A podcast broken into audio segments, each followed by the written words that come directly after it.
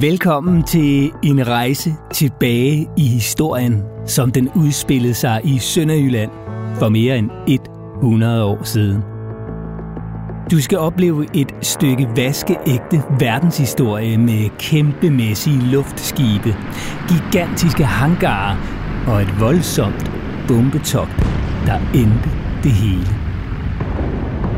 Du kan høre historien lige hvor du har lyst, men er du i Sønderjylland, nærmere bestemt i området omkring Soldaterskoven i Tønder, ja, så kan du bruge historien her som en audioguide og lytte, mens du oplever historien og stederne i virkeligheden.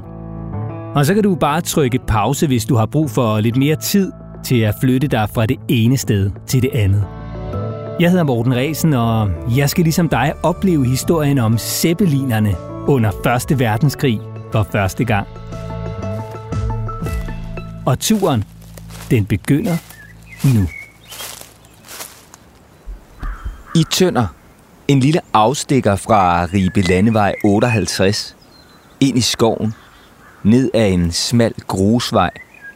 Lidt skjult og hemmeligt ligger en gammel flyhangar. Og det er her, hvor jeg står lige nu, at vores tidsrejse tilbage til Første Verdenskrig og en epoke i tysk militær- og luftfartshistorie på dansk grund begynder. Historien om de kæmpemæssige flyvende luftskibe, zeppelinerne, der under 1. verdenskrig havde base lige her i Tønder. Altså lige indtil basen blev sønderbumpet af britterne. Det skal vi nok alt sammen komme tilbage til. Men nu skal du først møde vores guide. Mit navn er René Rasmussen, og jeg er museumsinspektør ved Museum Sønderjylland og museets ekspert i Første Verdenskrig, og jeg er en af dem i Danmark, der ved mest om zeppelineren.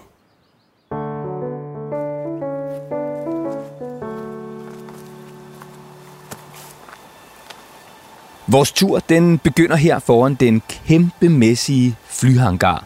Måske står du, ligesom René og jeg har lige nu, og så kan du kigge på den. Måske så sidder du et andet sted, så kan du prøve at lukke øjnene og forestille dig den. Det er det eneste fysiske bevis på zeppelinernes storhedstid.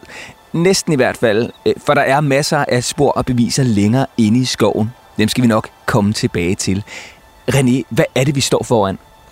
Vi står over for en tysk flyhangar. Den er egentlig ret øh, bitte sådan i forhold til de store Zeppelin-haller. Den er 75 meter lang, så den cirka 10 meter høj og 20 meter dyb. Den her længde, det er egentlig bredden. Man skal forestille sig, at det er porte, som kan kunne skydes til side i hele længden. Og det var her øh, jagerfly til Zeppelin-basens nærbeskyttelse havde til huse. Flyhangaren i Tønder, som du kan finde ved en hurtig søgning på kortet på din mobil, er altså mere end 75 meter lang. Eller bred. Og så er den i super flot stand og nyrestaureret, fordi den blev brugt som location i den danske film I krig og kærlighed. Den er beklædt med lange, lodrette trælister og med synlige og snorlige rækker af blanke søm, der holder sammen på det hele. Der er en stor port, der blev kørt til siden, og flyene skulle ind og ud af hangaren. Og øverst er der en lang række store ovenlysvinduer, der kaster dagslys ind i hallen. Og selvom hangaren i dag ligger i et stort skovområde, ja, så var omgivelserne helt anderledes, da hangaren blev opført som en del af en kæmpe stor tysk militærbase under 1. verdenskrig, hvor Tønder var en del af Tyskland. Hvordan så området ud dengang? Det var for det første ikke skovklædt. Der var fladt som en pandekage. Vi skal forestille os, at der ligger barakker til 600 øh, marinersoldater, matroser, som bor der, som spiser der, lige bagved. Og så lidt længere ude, så ligger de store luftskibshaller, så de to små, som vi kalder dem, 180 meter lange, så helt små var de jo heller ikke. Og så lidt længere ude nu, den helt store øh, hal øh, Tosca. Så det er sådan et helt stort baseområde, og lidt længere ind mod byen ligger der så et gasværk, der producerer den brint, som holder øh, luftskibene oppe i luften. Hvorfor blev området her base for de her kæmpemæssige luftskibe? Altså første verdenskrig var gået i gang, og Tyskland og England stod over for hinanden som fjender. Øh, englænderne de beherskede verdenshaven og ikke mindst Nordsøen, så tyskerne havde brug for at holde øje med, hvad englænderne foretog sig. Og det der med at sende tyske krigsskibe ud, det var jo lidt farligt, for englænderne de skød jo på dem. Men, øh, men kunne man sende luftskibe ud, øh, de kunne for det første overvåge et meget stort område, og så kunne de for de andet øh, jo så øh, stige til værs og flyve væk, hvis de skulle blive øh, fanget af englænderne. Så man anlagde simpelthen en base her, for at man kunne have luftskibe, der kunne rekognoscere over Nordsøen for at se, hvad englænderne havde gang i. Britterne havde forsøgt øh, med pontonflyvere at angribe basen her, så tyskerne mente, at det var nok nødvendigt at få nogle jagerfly til at, til at beskytte den. Øh, så byggede man så den her flyhangar, når anlagde en, øh, en landingsbane her lige ude foran. Så det var simpelthen øh, til tyske jagerfly, der skulle øh, beskytte basen og de her ret sårbare øh, luftskibe imod øh, luftangreb fra britterne. Man kan kigge ind øh, i den ene ende af, af flyhangaren og så se, Øh, der er ikke nogen bærende stolper derinde, og det er så upraktisk, når man skal skubbe rundt med fly selvfølgelig. Så det hele bliver båret af sådan en, en jernkonstruktion, som hviler på ydermurene. Det ser faktisk ret flot ud. Og så kan man så se, at der står nogle, øh, nogle replika af sådan i fuld størrelse af tyske jagerfly, øh, dobbeltdækkere selvfølgelig, ikke? Men de aller, allerbedste fly, de er jo nede på Vestfronten, ikke? Så det er sådan lidt sekundervarer, de har herude. Øh, men det må også være godt nok, fordi de pontonfly, britterne kunne finde på at angribe med, som man regner med i hvert fald, jamen de er lidt øh, kluntet i det. Så det her, det er fuldt tilstrækkeligt til at kunne få dem plukket ned, regner man med. Men man regnede forkert og det skal du nok høre meget mere om senere. Men den store flyhangar, der altså står endnu, var bare en lille del af den kæmpe store luftskibsbase i Tønder, der husede hundredvis af soldater og ikke mindst tre gigantiske luftskibshaller. Haller, der skulle beskytte tyskernes nye supervåben mod britterne, nemlig zeppelinerne. De monstrøse luftskibe. Luftskibshallerne kan du se rester af inde i skoven, og der skal vi ind nu. Og lige til venstre for flyhangaren ligger indgangen til Soldaterskoven.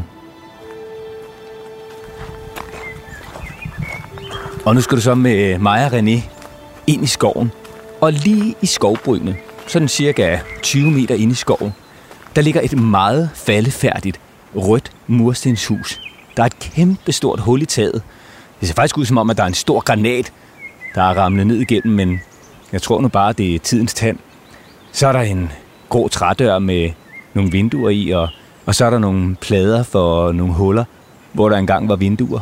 Det har vel størrelse af sådan et øh, provincielt klubhus i en hvilken som helst fodboldklub. Men det var ikke den funktion, det havde engang. René, hvad er det, vi står overfor?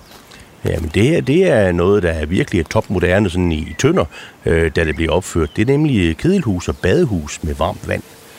Øh, så her kunne øh, basens mandskab, altså 500-600 mand øh, i det hele, øh, komme og få sig et varmt bad. Og der var kloakering og alting, og der var også rigtige toiletter med træk og slip. Det måtte man jo helt på den anden side 1920 øh, ind i Tønder for at få sig herud. Øh, der var de sanitære forhold i orden. Og så i sin velmagsdag, der har der stået matroser her, og de kunne så bade en gang eller to om ugen. Ikke? Det var et fint forhold. Og fra badehuset drejer vi til højre, i retning mod flyhangaren, og går et par hundrede meter videre ind i skoven mod de to første Zeppelinhaller. Øh, vi går langs den centrale hovedgade på basen. Ikke? Altså, her har det myldret af liv. Her har man øh, trukket rundt med kreaturer, der skulle hen og slagtes ved slagteriet. Ikke? Og her har man måske også haft øh, hønsegård og andet, så der kunne være friske æg til morgenkaffen, i hvert fald til officererne, Ikke? Men forplejningen var nu egentlig øh, ret god herude. Der er en enkelt kødløs dag om ugen, ikke? ellers er der altså kød på bordet. Der er dog nogen bønder i området, der klager over, at øh, der der skinker og pølser og sådan noget fra deres fadebuer. De mistænker matroserne herude for at stå bag, men det kan ikke bevise noget. Så selvom det måske ikke var alle, der var helt tilfredse med at have basen og måske lidt langfingrede soldater som naboer, ja, så var det altså et ret tilfredsstillende liv at være tysk soldat på Zeppelin-basen under 1. verdenskrig. Altså, lige indtil det ikke var det mere, men det kommer vi til. Der var ganske gode badeforhold, der var rindende vand, der var toiletter med træk og slip, og så var der god forplejning – så der var masser at skrive hjem om til kæresten og familien for de tyske soldater, der også gerne lagde et billede med i konvolutten. Og på vejen videre ind i skoven, ikke så langt fra badehuset, står der i vejsiden et skilt med overskriften Officerstenen. Og det var måske verdens allerførste selfie-spot – der er en sten derinde, som bliver kaldt officerstenen, fordi vi, øh, der findes ganske mange øh, fotoptagelser af marineofficerer fra luftbasen, som står herude og, og lader sig fotografere. Det har været et godt sted til en sådan selfie-spot, vil man kalde det i dag. Ikke? Så der kan man lige gå ud og så, så få taget et billede, ikke? og så kan man sådan få lavet et postkort og sende hjem til konen. Det tager lidt længere tid end øh, på Snapchat, men det tager altså ikke mere end et par dage, så er det hjemme i, i Hamburg eller i Berlin, eller hvor de nu har boet hen. Ikke? Og så går turen videre af skovstien op mod et T-kryds med en stor rød bum.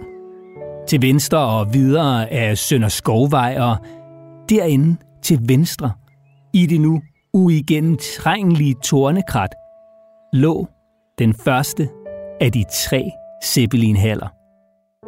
På skiltet i grøftekanten, der markerer stedet, står der Tony. Og Tony var sammen med sin, nå ja, halvbror Tobias, den mindste af de tre Zeppelin-haller. Men når vi siger små haller, øh, så er det måske ikke helt fair. Det er jo haller, som er 180 øh, meter lange, ikke? Øh, og 32 meter brede og 28 meter høje. Ikke? Så, så helt små er de jo altså ikke. Tony og Tobias er identiske. Øh, Tony ligger først på ruten, og lidt længere hen øh, ligger så øh, Tobias. Øh, og Tony er der, er der ikke ret meget at se af, så lad os lige gå lidt længere hen til Tobias. Nu skal vi så videre ned af vejen her mod den næste røde pæl. Og der er så lidt mere at se. Nu kommer vi så til øh, Tobias. Det er en åben øh, løvskov med høje, øh, flotte bøgetræer, som står i lange lige rækker. De står simpelthen inde i det, der engang var øh, luftskibshallen øh, Tobias. Og kigger man godt efter, så vil man også undervejs kunne finde nogle betonkonstruktioner i, i jordbunden, øh, som er rester af, af hallen. Og så har vi de her øh, bøgetræer, som vil er en, ja, hvor høje er de? En, en, en 12, 12-15 meter eller sådan noget. Ikke? Øh, hvis vi nu lægger øh, det dobbelte til eller halvanden gang, så er vi sådan cirka det op øh, så høje, som de var. Øh, og det er, jo, det, er jo pænt, det er jo pænt højt. Så hvis du står her, hvor René og jeg står lige nu, foran bøgetræerne, hvor hallen Tobias engang lå, så prøv lige at lægge nakken tilbage og kigge op mod toppen af de her øh, ret høje bøgetræer og så skal du lige fordoble højden, eller måske gange med halvanden, så har du højden på det, der engang var Zeppelinhallen, Tobias. Og sidder du derhjemme og lytter, så prøv lige at forestille dig en hal, der var 28 meter i højden. Det er altså ret højt. Men det her, René, det er jo altså kun begyndelsen af, hvad der engang var her i skoven ved Tønder. Hvor skal vi hen nu? Hvis nu skal vi ind til den store hal. Altså, det er jo øh, det her med at kalde øh, Tony øh, og Tobias for de små haller, ikke? Altså 180 meter øh, lange, øh, 32 meter brede og 28 meter høje. Altså, forholdsvis i vildvoksen, er det nok, der er i hvert fald rigelig øh, plads til Berlingoen i sådan en. Men den næste her, Tosca, altså der snakker vi altså virkelig en hal, der vil noget, ikke? Øh, det er en, en hal, der er beregnet til to Zeppelinere. Den er cirka 75 meter i bredden, så er den øh, 44 meter i højden, 3-44 meter i højden, og hvor højt er det? Ja, altså, rundetårn er 35 meter, ikke? Så du kan have rundetårn stående derinde. Så den er, den er pænt høj. Og så, da de planlægger den, er den 180 meter lang, ikke? Men de finder hurtigt ud af, at den er sgu for lille. Og så lægger de lige nogle meter til, så vi ender med 242 meter i længden. Ja, det er to og en halv fodboldbane, ikke? Altså, man skal faktisk forestille sig, at den er to og en halv fodboldbane, sådan både i bredden og i længden under tag. Det er ret svært at forestille sig, hvor store Zeppelin-hallerne egentlig var, men du kan jo prøve at forestille dig to en halv fodboldbane under tag. Og vel at mærke et tag, der strakte sig så højt mod himlen, at rundetårn snilt kunne stå inde i den største af hallerne. Den hed Tosca, og selvom den for længst er jævnet med jorden, ja, så er der altså stadig rester tilbage af hallen i skoven. Vi skal bare lige et par hundrede meter længere frem af skovstien. Og på vejen fortæller René, hvordan zeppelinerne, de kæmpemæssige luftskibe, egentlig blev opfundet, og hvorfor de var så banebrydende dengang under 1. verdenskrig. En zeppelin er jo et af menneskets første forsøg på at, at flyve, øh, og, og selv bestemme, hvor man flyver hen. Altså det her med at tage en luftballon, det har man kun siden slutningen af 1700-tallet, ikke varme, en varmluftballon, som vi også kender i dag. Og så stiger man til vejr, så det er jo fantastisk. Men så blæser man jo derhen, hvor vinden nu engang synes, man skal, ikke? Det der med selv at bestemme, hvor man skal indhente, det er jo en menneskets drøm. Og Ferdinand fra Zeppelin, øh, sydtysker, sætter sig for, at det vil han simpelthen løse det problem. Zeppelin var pensioneret officer, og han havde som tysk militærobservatør set, hvordan man i, i den amerikanske borgerkrig i 1860'erne havde brugt øh, luftballoner til observation. Og det synes jeg også, sådan en ting, hvis vi har dem. Ikke? Det, kan, det kan vi godt bruge i, i Tyskland også, øh, men vi skal kunne dirigere den hen, så vi kan se lige det præcis der, hvor vi gerne vil have den hen. Så det der med at få en ballon til at være styrbar, det var det problem, han baksede med. Så eksperimenterede han med, med et luftskib, som var øh, bestod af et skelet af øh, aluminium, som er meget let øh, metalart, som så er fyldt med nogle ballonger, som indeholder brint, og brint er jo lettere end luft, ikke? og så er det helt beklædt med, med lærred. Ikke? Og så at få det til at, at, at kunne stige øh, og svæve, og så få motorer til at kunne drive det frem. Så i 1900, der flyver han for første gang med et luftskib, og så eksperimenterer han løbende. Han har faktisk passagertransport i 1908. Ja, det er langdistanceflyvninger, de er også i København og i Stockholm og alle mulige steder. Det her, det er altså det første 10 år efter øh, 1900. Det er sådan en ren steampunk. Altså, vi er, vi er virkelig et, et sted, hvor, hvor teknologien er både futuristisk og på en eller anden måde også lidt gammeldags, sådan set med vores øjne selvfølgelig, ikke? men virkelig fantastisk. Og han er jo en gammel militærmand, ikke? så han vil bruge det militært. Men den tyske marine og det tyske militær, de er sådan lidt skeptiske. Indtil krigen så kommer, så kan de bruge den. Og det er jo så til at overvåge englænderne, ikke? Fordi det er hurtigere, billigere og nemmere at bygge en Zeppelin, selvom det er kompliceret nok, end, øh, end at bygge en, en krydser eller sådan noget. Og så kan de faktisk også have bomber med. Så når, når, når vi når ind i 1915, så bruger man dem faktisk til verdenshistoriens første terrorbombardementer af England. Der flyver Zeppeliner også her fra Tønder øh, over England og kaste bomber ned for oven for at sprede skak og redsel og få englænderne til at indstille kampene og overgive sig. Men det gjorde englænderne ikke. Og Første Verdenskrig fortsatte. Og som det jo desværre er med krig, ja, så sætter krig turbo på den teknologiske udvikling. Og derfor blev zeppelinerne altså også hurtigt større og større og mere og mere avanceret.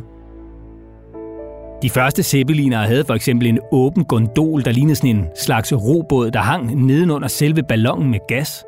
Og her sad besætningen så og frøs, jo højere zeppelinerne steg til værs.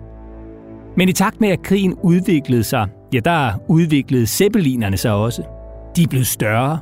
Gondolerne blev lukket og spækket med bomber. Og zeppelinerne kunne stige højere og højere til værs, helt op til 7 km højde, som var deres eneste forsvar mod englændernes jægerfly.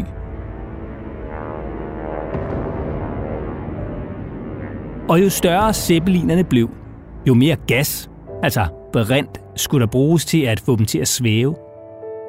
Og da brintatomer er så små, at de er svære at holde inde i et luftskib, skulle der tænkes alternativt for at finde et materiale, som tyskerne kunne lime sammen til ballonger, der kunne holde på gassen og få zeppelinerne til at svæve.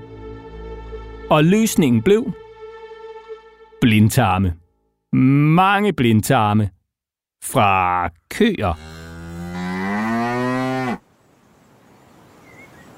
Der er i luftskib af Zeppelin-typen. Et øh, skelet eller et skrog af aluminium, og de kunne godt minde sådan lidt om gadelygter eller sådan noget, sådan i fasongen i hvert fald. Det er sådan et gitterværk. Det skal være let, men det skal også være stærkt. Ikke? Og inde i skroget hænger der så øh, nogle balloner med brint. Man kan godt bevæge sig rundt inde i, i, i skroget. Øh, det er ikke kun gondolerne, mandskabet sidder i. Man kan godt bevæge sig rundt derinde mellem ballonerne. Ikke? Der er op til en 2021 øh, balloner det hele i de største. Ikke? De er så fremstillet af blindtarme for kvæg. Øh, så der er nogen, der har på et tidspunkt har fået en idé. Jamen altså, køerne, de kan jo holde deres brutter øh, altså inde i vommen, indtil de skal ud i den anden ende. Ikke? Det må jo betyde, at det her øh, fordøjelsessystem på en ko må være godt til at holde gas inde. Og så skal der jo så bare rigtig, rigtig mange køer til. Ikke? Så tyskerne er nødt til at rationere øh, øh pølser. De skal altså bruges til zeppeliner.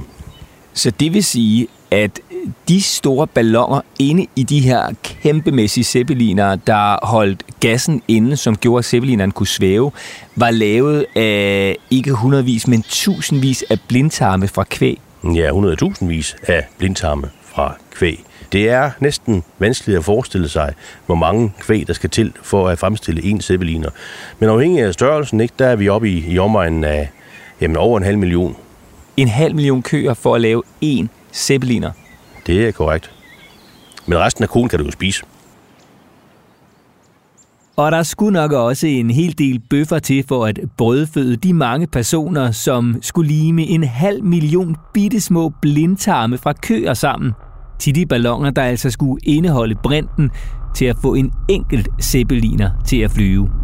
Og hvor store zeppelinerne egentlig var, ja, det kan du få en ret god fornemmelse af efter et par 100 meters vandring.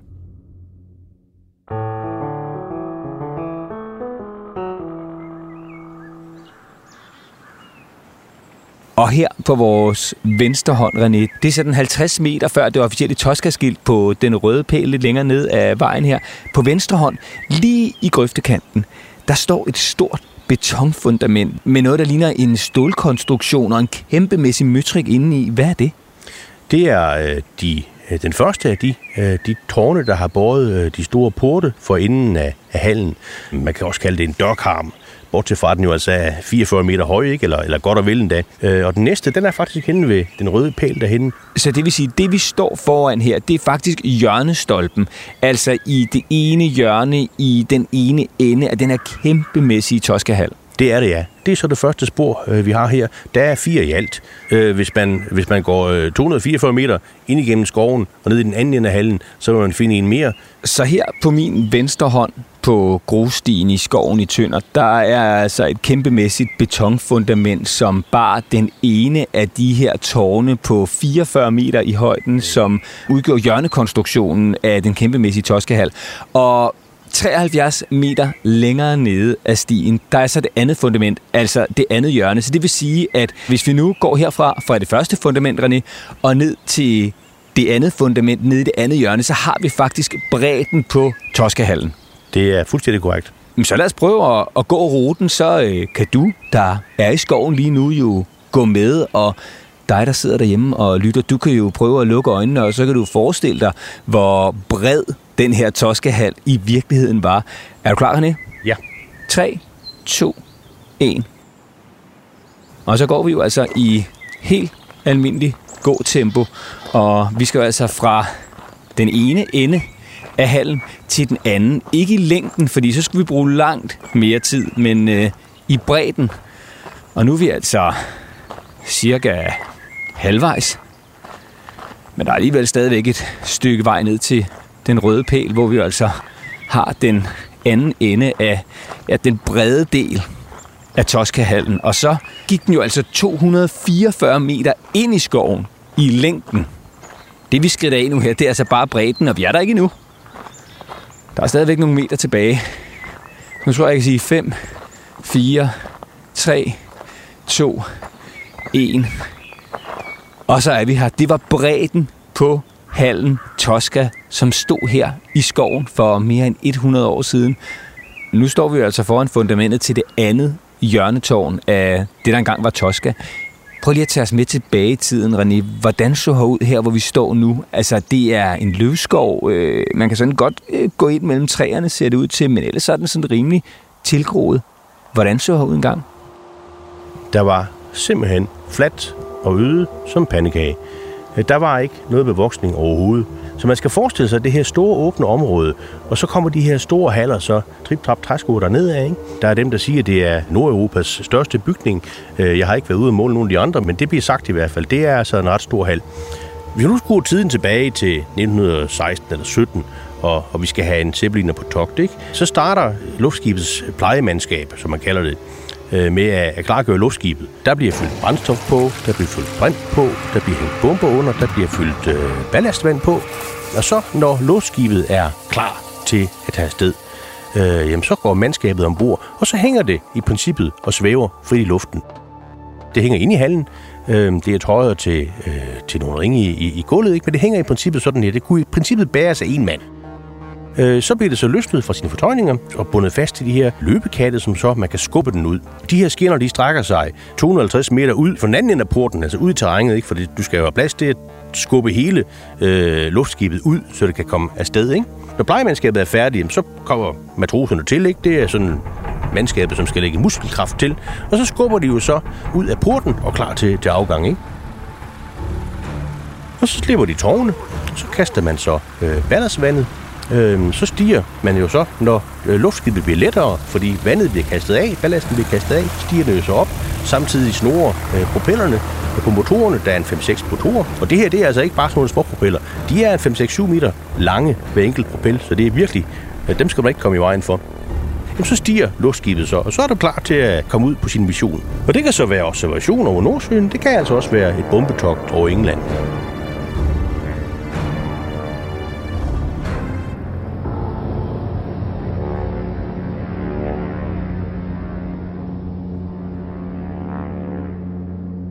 Og for at få en fornemmelse af, hvor lang Tosca, den største af Zeppelin-hallerne med plads til hele to luftskibe egentlig var, ja, så går vi små 10 meter tilbage mod det første hjørnefundament.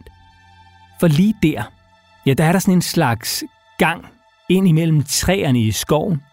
Og i skovbunden, ja, der kan man se det oprindelige betonfundament til den ene af de tre løbekatte – Altså de her meget lange metalskinner og konstruktioner, der hver var over 700 meter lange og som blev brugt til at skubbe luftskibene ind og ud af hallerne på.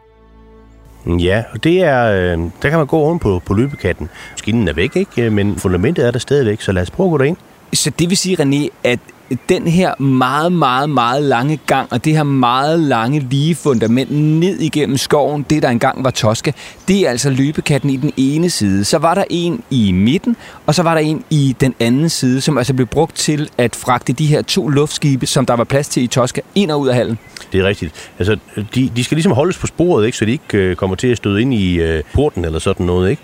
Så det er meget vigtigt, at de ikke øh, kommer ud af kurs. Indtil så længe de er inde i hallen i hvert fald, ikke? fordi så kan det gå gult galt.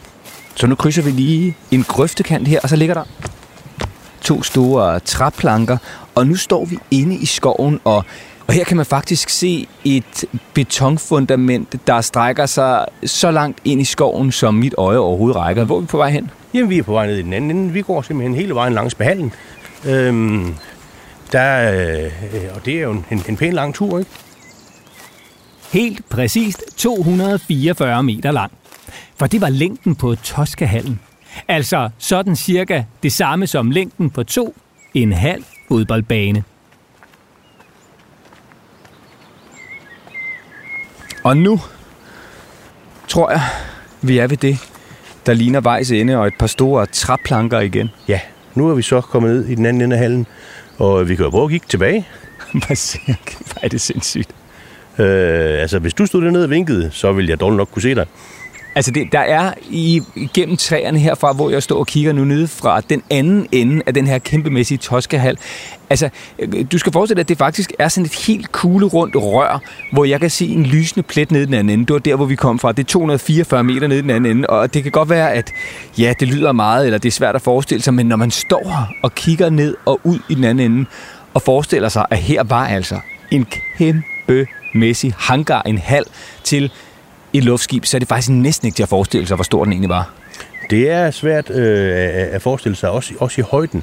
Altså, vi tænker om træerne, ikke? Men, men de træer, de er jo ikke andet end, end måske en 10-15 meter høje, ikke? Og vi skal jo alligevel 44 øh, meter op, før vi når taget, ikke? Så det er stort. Det er svært at forestille sig. Men René, nok så stort og fantastisk et projekt og et bygningsværk og et stykke af verdenshistorien, de her Zeppelin-haller i skoven ved Tønder, var så fik de jo en bræt ende. Det gjorde de nemlig. Til at begynde med var zeppelinerne næsten usårlige, og britterne var skrækslagende over dem. Ikke? De havde været øh, i splendid isolation på deres øer derovre, og ingen kunne angribe dem, så længe de havde en stærk flåde, ikke? og pludselig så kommer der nogen, der kaster bombe ned op fra luften. Ikke? I 1914-15 stykker, der er der ikke ret meget, der kan røre en zeppeliner. Og den har en, en lang, lang rækkevidde. Den kan holde sig i luften flere døgn, hvis det skulle være, ikke? og kan flyve over meget, meget lange afstande og have en ret stor last med, og britterne kan ikke komme op. så udvikler de jo fly, som er hurtigere, som har en højere stigeevne osv., og de udvikler ammunition, som kan stikke ild i det her brindsæk, ikke? Og så øh, vi jo nødt til at blive større for at stige højere og højere, for at komme væk fra flyene osv. Der er sådan i et våbenkapløb, som simpelthen går jamen, fra uge til uge, fra måned til måned. Og når vi når hen i 1918, øh, der er udviklingen gået så langt, at der er britterne i stand til, øh, at øh, de har fået bygget sig et hangarskib, så man ombygger et, øh, et slagskib, man er i gang med at producere, og så giver man det et startdæk og landingsdæk, og så sejler man så, øver man sig selvfølgelig derhjemme, øh, så man er helt klar på, hvordan, hvordan det her skal foregå. De har en model af basen over i England, og så træner de godt og grundigt. Sådan der, så er vi klar, ikke? Efter at have trænet et stykke tid, så er det blevet den øh, 19. Øh, juli 1918, meget, meget tidligere om morgenen. Øh, hangarskibet er sejlet i stilling, og så går det løs. Så starter de to bølger og flyver østpå ind over Sønderland. Første bølge tager lige et vind ind over, øh, ind over Tønder, og så flyver man så ind over basen og tager tyskerne fuldstændig på sengen.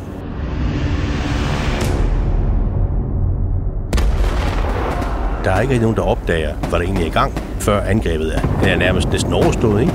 De første britiske fly ind over den store Torskehal, så kaster de brandbomber ned gennem taget, og de brandbomber de antænder så de to luftskibe, som er derinde, og de udbrænder fuldstændig. Så kommer anden bølge, der er tyskerne i mellemtiden vågnet op og begyndt at beskyde dem med alt, hvad de har. Maskingevær, antiluftskyts og rifler osv. Ikke? Men de rammer stort set ikke, hvad de sigter efter. Den første angrebsbølge vækker kaptajnløjtnant Butler von Brandenfels, som er kommandør på, på det ene af luftskibene. Og han springer ud af, af sengen og kigger ud af vinduet, og så får han så øje på, at der er jagerfly, og de har de runde øh, britiske nationalitetsmærker på. Og så hopper han på ellers på cyklen, og så joller han øh, derud af, og når kun lige at se, hvordan øh, hans luftskibe går til grunde i et kæmpemæssigt offerbål, som man kalder det. Ikke? Britterne øh, anden bølge kommer ind, den, er han, den, den ser han, han ser, hvordan matroserne de står øh, med deres øh, almindelige infanterigevær i underbukser og skyder efter øh, det britiske øh, fly, som øh, nonchalant vinker efter fjenden. Ikke? Der er en, der lige sådan tager et, et sving nedover imod en... Øh, sådan en luftskyts, øh, som om han vil bombe det. Øh, men han har ikke flere bomber, så det er bare for at skræmme dem. Og Butler von Brandensfeld siger, at selvom det er fjenden, så er han alligevel imponeret. Han har ikke, altså mag til stålnerver har han dog alligevel sjældent set. Så flyver de så nordpå i sikkerhed øh, i Danmark. Og det er jo pudsigt nok at tænke på den måde, vi, vi her i den vestlige verden foretrækker at føre krig på i vore dage, nemlig med hangarskibsbaseret luftangreb mod mål på landjorden. Første gang det blev praktiseret, det var her i Lille Fredelige Tønder. Og med sønderbombede zeppeliner og luftskibshaller blev der sat et bræt punktum. Dermed må man jo sige, at, at Tønderbasens øh, rolle i Første Verdenskrig er udspillet. Der er ikke længere øh, luftskibe, der flyver på missioner herfra. Og, og luftskibenes rolle i verdenshistorien som militært øh, våben er sådan set også øh, udspillet. Øh, og i mellemtiden har, har flyvemaskinen jo tydeligvis overhalet øh, zeppelinere i våbenkapløbet. Det gælder ikke kun jagerfly, det gælder også bombefly.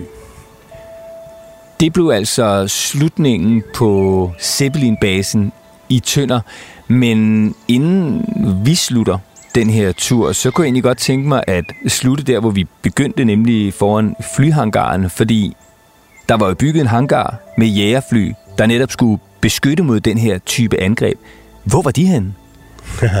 ja, dem havde man fjernet i foråret 1918 øh, for at udbedre øh, startbanerne.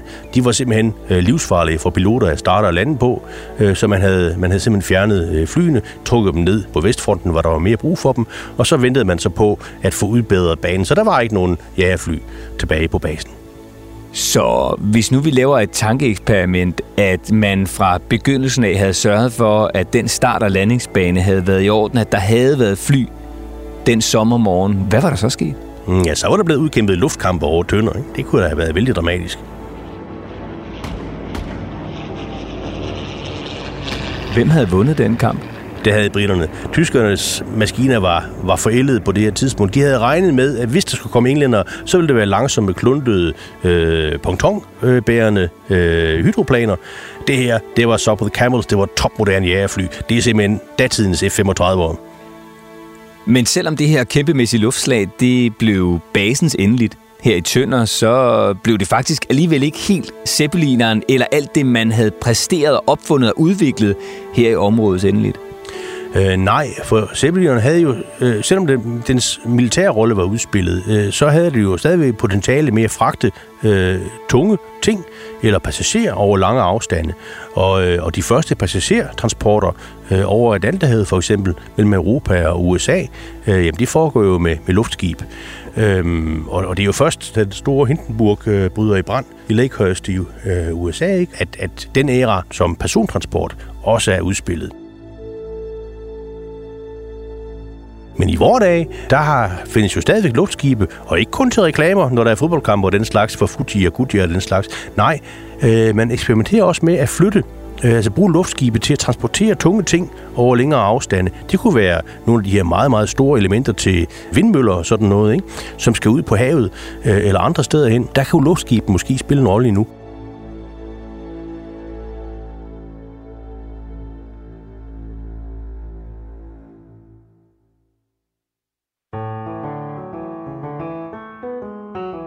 Og her slutter turen gennem historien. Tilbage til den gang under 1. verdenskrig, hvor de kæmpemæssige zeppelinere havde base i Tønder. Jeg håber, du nød turen, og har du lyst til at opleve historien i virkeligheden med egne øjne, ja, så skal du altså bare indtaste flyhangar Tønder i din kort-app på telefonen, og så kan du selv tage turen, som jeg lige har været på.